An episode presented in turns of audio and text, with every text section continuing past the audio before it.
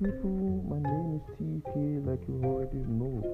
Today is another Saturday, May 16, 2020, from the heart of Chicago. I bring before you another inspirational story that you must learn something from. You must learn to learn from.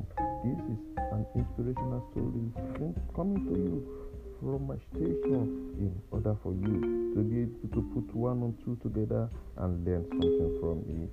I, I hope you get something from the story I'm about to share. Listen to the story. Yes, there was a woman who had a snake as a pet, a python which she loved so much.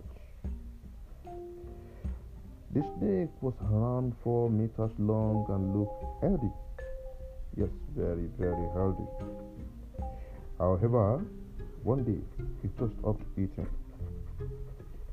The snake lost taste. The lady got desperate.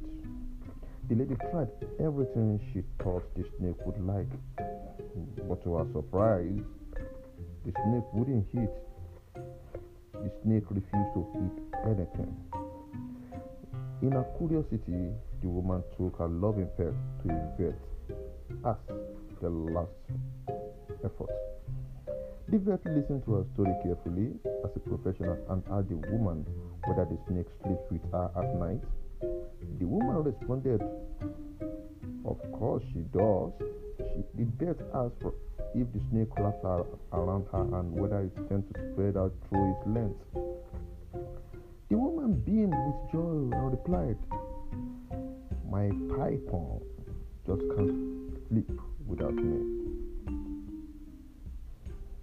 However, since the time the poor thing has stopped eating.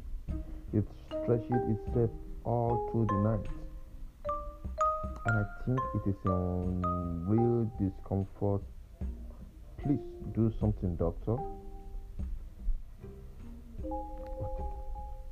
I'm telling you what the vet doctor told the woman was shocking.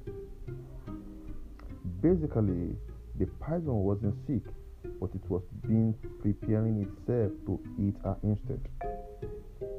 He explained that each time the snake used to creep and wrap around the lady's body, it was actually checking her size.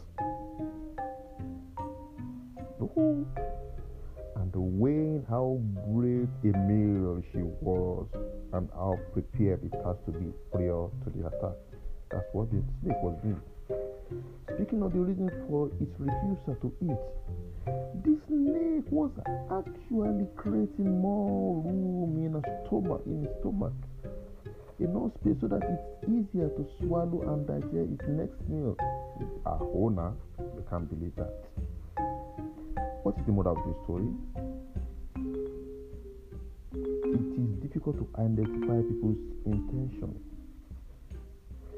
just because close is hugging and kissing you doesn't mean that he or her or she has good intention. She might be plotting your evil. She might be plotting your downfall. She might be up to something unbelievable. This is too much more reason why must always have a second thought in everything you do.